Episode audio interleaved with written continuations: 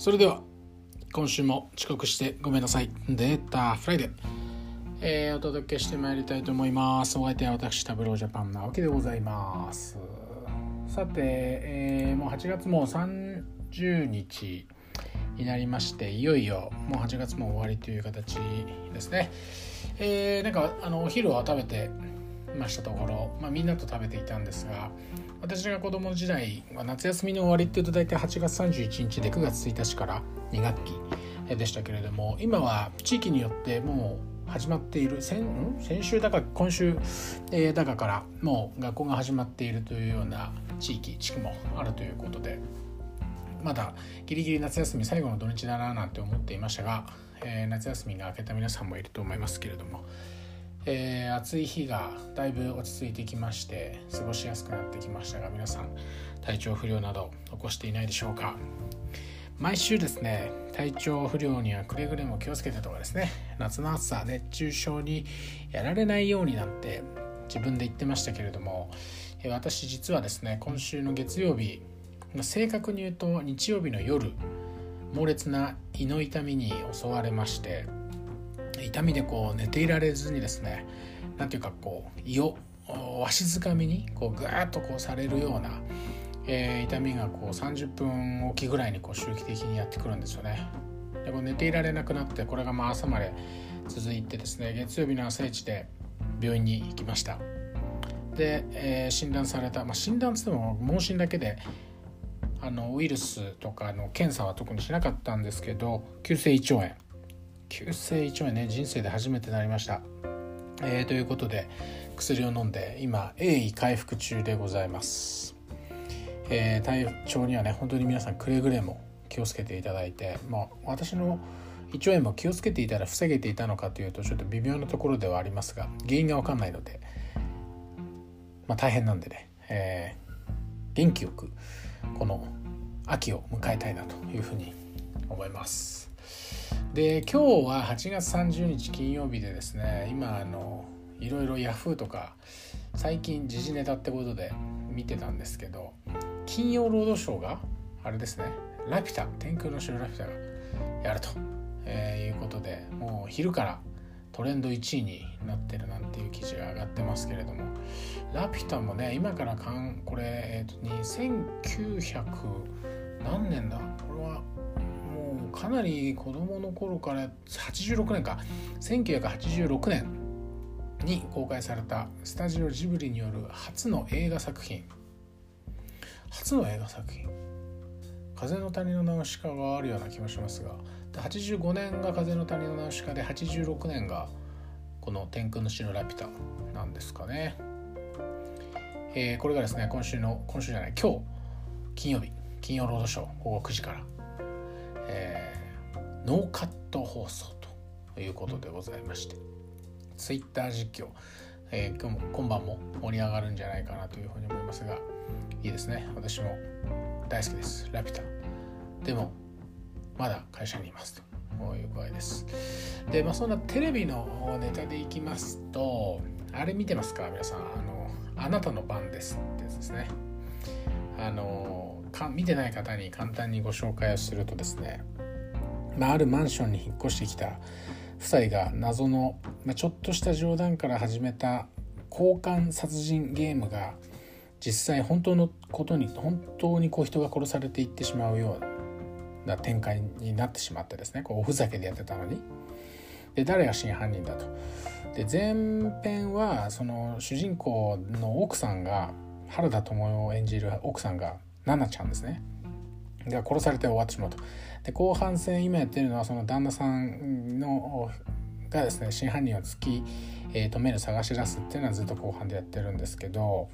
私あの前半戦ほとんど見てなかったんですけど後半戦から見始めてですね Hulu を契約しているもんで、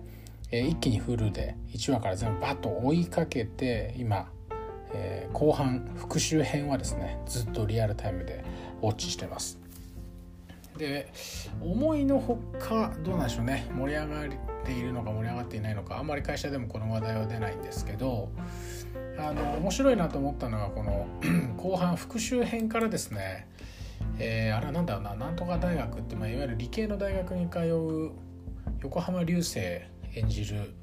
道やんことなんとかくんが出てきてですね。こう AI で犯人を当てるっていうんですよね、えー、ここでも AI かという感じなんですけどで AI で犯人当てるってどういうことやねんと、まあ、思うわけです。冷静に考えれば。ただまあ多くの視聴者の方はですね、まあ、AI ってすごいわねと。で何をやってるかというと いろんな各その犯人と疑わしき人にまつわる情報をこうインプットするんですよね。テキストを入れていたりあのテレビを見ていると画像ファイルなんかもこう渡してですね、まあ、いわゆる学習をさせていると。でその彼が作った、えー、この AI によると、えー、そういう誰々さんはこういう性格でああでこうでそうでとか、えー、何丸何号室の住人はああでそうでこうでっていう情報を全部インプットしていくとあの AI がですね誰が犯人であるか確率を導き出すとか言ってですね、えー、今、まあ、ある人が80何パーセントっつって出てるんですけどまあ面白いですね。あのこのデータフライデーでもこの AI、えー、今回の AI は Artificial Intelligence の、まあ、人工知能といったところの AI ですけれども、まあ、本当にこうバズワードチックに使われていてですね何ていうかこう機械が勝手に何でもやってくれるみたいな文脈で使われている典型的な例かなと思います。なので今 AI とかやっぱりセミナーはですね人がすごく集まるうんらしいんですけど本当にあの機械学習とかをこうソリューションとして提供している会社さんなんかとやっぱ話をするとあんまりこうちゃんと AI っていうキーワードにだけ惹かれてきたお客様にはあまりこうしっかりね、えー、中身をよく理解されてないで AI と言ったらキーワードに引きずられてこられてる方が多いなんて話もやっぱり聞きます。まあ、そうですよね。これだけ、まあ、ドラマでもですね AI が犯人を見つけ出してくれると。でこれを見たよく分かってない社長がですようちも AI だと、えー、AI になんかデータを入れたらもう何でも分かるらしいぞっつってですね、えー、現場に AI やれと。とにかく AI なんだということでスタートをするとやっぱりうまくいかないなというふうに思う次第です。でもう一つ、まあ、このデータがただ このドラマでもこう取り上げられている。まあ、データによる意思決定じゃないですかデータによる犯人探しですね、えー、私がよくこのデータフライデーで言っているデータによる意思決定、まあ、もっと短く言うとデータドリブンとかデータ駆動型とかいろんな言い方あると思いますけどこの「あなたの番です」においても AI というものの解釈はちょっとどうかなと思うけれどもデータによって殺人犯を見つけ出そうこのアプローチは面白いですよねいわゆるこう経験とか勘とか、まあ、殺人犯を探し出すのに経験勘っていうのは、まあ、経験があるのは刑事だけですね。で勘っていうのは困りますね。勘であの人怪しいななんつうのは勘だけで犯人と言われたらたまたまじゃないわけなのでやっぱここはデータですね、まあ、事実に基づいてエビデンスベースで、えーまあ、誰々が犯人だと見つけていくアプローチは非常に面白い、まあ、こうデータ活用っていうのが こう今までにない火曜サスペンス劇場みたいなあの崖の上で、えー、お前が犯人だろうみたいなですね、えー、そういうのではない。これまでないアプローチとしては、まあ、面白いのかなとは思ってます。でもう一つ今あの最近取りためていたものを一気に見始めてるんですけど日曜劇場で大泉洋が主演のラグビーのドラマやってますね。あれなんなんて言ったかな。ちょっと最近ドラマのタイトルがあの出ないんでちょっと探しながら検索しながらやりますけどノーサイドゲームか。ノーサイドゲーム。ノーサイドゲームっていうのやってます。これまあ面白くてですね、まあ、池井戸潤の原作。最近池井戸潤ばっかりですよね。TBS は。まあそまあそれはさておきですね。えー、ラグビーがテーマ。企業スポーツでかつ、まあ、ラグビーですね。企業が抱えているスポーツチームがラグビーのチームで、えーまあ、潰したいという経営側の意向と、えー、なんつうんだろうな、まあ、ラグビーに興味はないというかラグビーやったことがない、えー、経営推進室みたいな経営戦略室みたいな中にいた人が、まあ、そこにあることがきっかけで、まあ、ある種左遷されてですね、えーまあ、対立する役員と、まあ、そのラグビーチームを潰したい役員とそこの GM に左遷されることになった、まあ、一担当者がですねこのラグビーに絡めてやっていくっていうまああるっちゃある、えー、ないっちゃない、えー、話かなと思ってまして。まあこれも面白いのは今年いまいちこう盛り上がりをまだまだ見せてませんけどラグビーワールドカップ日本でありますね。ラグビーのワールドカップの開幕は、えー、9月だったかな？10月だったかな、えー、ちょっとこれもこう検索してみましょうね。検索できる世の中ってのはもう本当便利ですね。分かんなくなったらすぐ検索と、えー、ラグビーワールドカップはですねいつですか？これは。公式ホームページ。見ますといつか書いてない。9月20日日本対ロシアって書いてあるんで、まあ、いわゆるあの9月の中旬くらいなのかな？からいよいよ。だからもう3週間。ないですね。1ヶ月切ってます。ということであんまりこう盛り上げ盛り上がりを見せてないこのラグビーをまワールドカップを盛り上げようという意図も多分あると思うんですけど取り上げたドラマっていう観点でまず一つ面白いのとここに、えー、外部からですね新しいコーチが招聘されて、まあ、やってくるんですね。ここへそのコーチがこのチームに来るまでにもいろいろ紆余曲折があるんですけど、まあ、彼はこう新しいラグビーを求めているというか提唱している人間で球体然としたラグビーを重要視する、まあ、自分の恩師みたいな人にま逆らう形になって元いたチームを3連覇に導いたのに追い出されると、まあ、クビになるということでこの主人公がいるチームにやってくるというコーチなんです。で彼がやったのは選手全員にこう GP 練習中からですね GPS の端末デバイスを選手にこうジャケットのように着せてですね、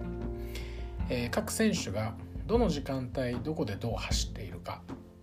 でその走ったスピードも当然分かりますし距離も分かりますし、えー、そういったものデータをきちんと見てですね。各個々人に対して、まあ、アドバイスをしていくと。やっぱり体力が落ちてきた後半にはスピードが落ちるとか、えー、立ち上がる、まあ、スクラムとかですねタックルをして、えー、転んでいるグラウンドにこう寝転がっているところからまあ起き上がって動き出すまで何秒かかってるとかこれデータをもとにその旧態然としたラグビーを展開している、まあ、王者と言われるチームにこう立ち向かっていくとこういうことやってるんですよね。でこのデータフライデーでもどこかの週でお話をしたような記憶もありますけれどもこのスポーツの中にもデータというのは考え方やっぱ入ってきてます。えー、有名なところだとやっぱドイツのサッカーチームをやってますしね、えー、今テニスだったり卓球だったりバドミントンだったりってあるところにやっぱりこうデータの力が入ってき、えー、てですね。バスケット野球もそうですね。野村監督元ヤクルトの野村監督なんてのは ID 野球と言われてもいわゆるデータを駆使して勝っていくということにおいてはですねデータかけるスポーツっていうのは野村克也が第一人者なのかもしれませんけれども、まあ、こういうところでもですね、まあ、データによるまあ、意思決定ではないですけれども現状把握、まあ、どこにまずさがあってどこがあ強さがあるのかどこを改善しなければいけないのか今度の対戦相手と比較した場合に、えー、強みはどこで弱みはどこなのかとかですね、まあ、こういうものが数値で見えてくる定量的に見えてくるというのは、まあ、一つこうトレーニングをするとか補強をとかですね、えー、をしていくっていう上では非常に分かりやすい指針になるんだろうなということで、えー、見てます。で、まあ、他にもいろいろドラマは見ていたりするんですが、まあ、特にこの2つがですね喫緊で、まあ、いわゆる皆さんさらっとこう 見てただけかもしれませんけれどもデータの力を実はこうスポーツに生かしているとか犯人探しにそれこそ使っているとかああいうところで、えー、スッとですね、えー、我々がこう違和感なく、えー、見れているというのはまあ、本当に我々こうデータというものがより身近になってきたなということを感じますし一昔前はそんな大層なことっていうようなこともですねやっぱりコンピューターが発達したとかインターネットが発達したとかデバイスがより小さくなったとか電池が小さくなったとか持ちが良くなったとかそういったテクノロジーがついてきたおかげで、えー、何のこう違和感もなく入ってくるようになってますよね。なのでこれが企業活動においても違和感なく入ってくるようにならなければいけない。でコンシューマー一消費者になるとこの変化に対して我々は非常にこう寛容ですね。新しいもの例えばガラケーからスマートフォンが出た iPhone が出たといった時には、えー、多くのコンシューマーは飛びつきますね。新しいものが出た。それは持っていることを自慢したいというような、うんまあ、精神的なこう欲求なんかを満たすっていうこともあるんでしょうがどんどんいいものには飛びついて、え、買って使ってみるとやりますけれども企業の IT ってなかなかそうはいかないですね。やっぱりたくさんのお金と時間をかけて運用しているものなので、え、いいものが出たと。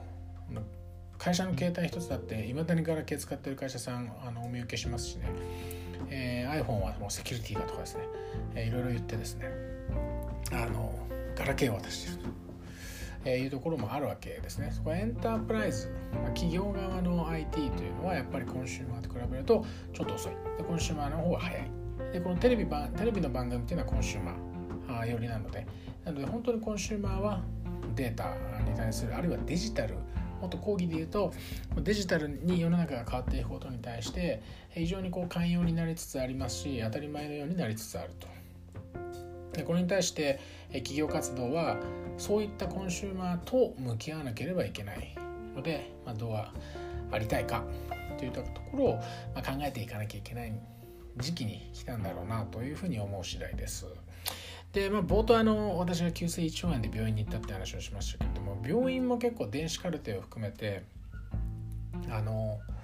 電子化というかですね、まあ、もろもろ規制緩和なんかもだいぶ入ってきてですねデジタルの波が来てると思いますがやっぱり一患者として行くとですね、まあ、結構こう何て言うかイライラするというかですね、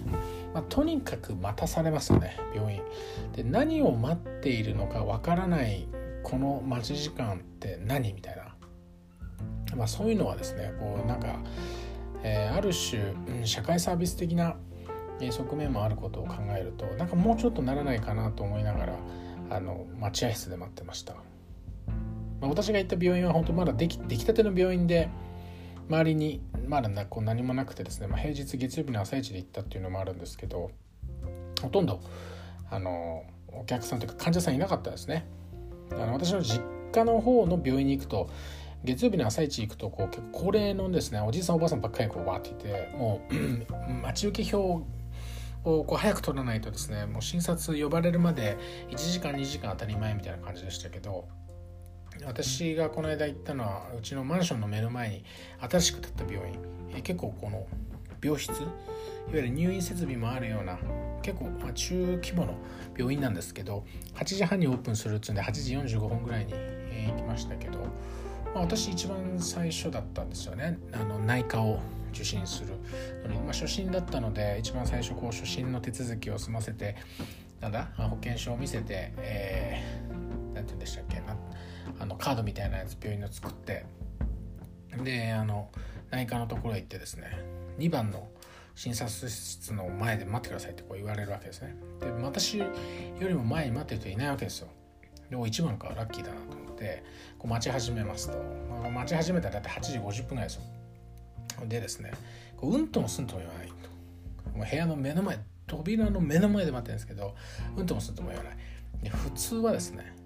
私より前に人が入っていたら誰か出てくるじゃないですか。前の患者さんがありがとうございました。で次の方とかですね。最近は、えー、なんとかさん2番のなんとか入りください。外からマイクで呼ばれますよね。まあこれもない。でずっとですねその2番の部屋の扉の前で待つこと。30分。どうなってんだとこう前の患者すげえ長いなと思ったらですね。私の後ろからスタスタと白衣を着た先生が来まして、えー、私を追い越して病室入ってた病室というか診察室入ってたんですね。つまり私が待っていた部屋の向こう側にお医者さんはいなかったわけですよ。だとすればなぜその2番の部屋の前で待ってくださいと言ってくれたあのスタッフの人はですねまだお医者さんね、こうカンファレンスとかで遅れてまして到着してないので9時30分開始ぐらいになると思います。でもあの 2, 2番の待合室の前でお待ちくださいってこう言ってくれれば私の30分の過ごし方だいぶ違ったんですけど、まあ、そういう案内もなくですね2番のあそこで待ってくれと言うからただただ待っていたらなんだなんだ先生が到着してないんかいと、えー、いうことがありましてこの辺ちょっとまあデジタルでなんか解決するとかですねもうちょっとあるよななんていうことを感じた次第です。さて、えー、最後ちょっとまあ愚痴っぽくなってしまいましたけれども まあ今週、えー、8月30日今週じゃない今日8月30日金曜日でいよいよデータフライデーも8月を終えましてえー、残り9、10、11、12あと4ヶ月。あと4ヶ月。でもまだ1年の3分の1あります。長いな、えー、頑張っていきたいと思います。こんばんは。ラピュタ天空天空の城ラピュタのかと、えー、ぜひご覧いただきたいと思いますしノーサイドゲーム。私別にスポンサーでも何でもあのお金をもらってるわけでも何でもないんですが日曜劇場ノーサイドゲーム。あとはあれこれも日曜日か。日曜日その後10時30分からあなたの番です。データによるですね、えー、スポーツだったり犯人探し、えー、やってる面白いドラマ展開されてますんで、まあ、ちょっとそういう観点で見ていただくとまた違った楽しみもあるかなと思います。えー、毎週ご案内していますがそして Tableau Conference 11月ラスベガスでございます、えー、チケットが8月30日あれ？待てよ。早めの early discount がいつまでだったかですね。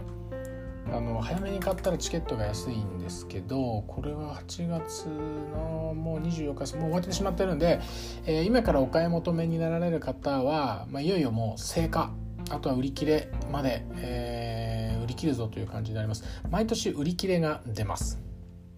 なので11月12日が会期12日から15日が会期ですけれども直前に買おうと思うとタブローカンファレンスのチケット買えないというケースも大いに。えー、大いになんだろうな予見されます。なので、まあ、せっかく倫理を通して行っていいよとなったのにいざ行こうと思ったらチケットが売り切れてすいません行けませんでした。では、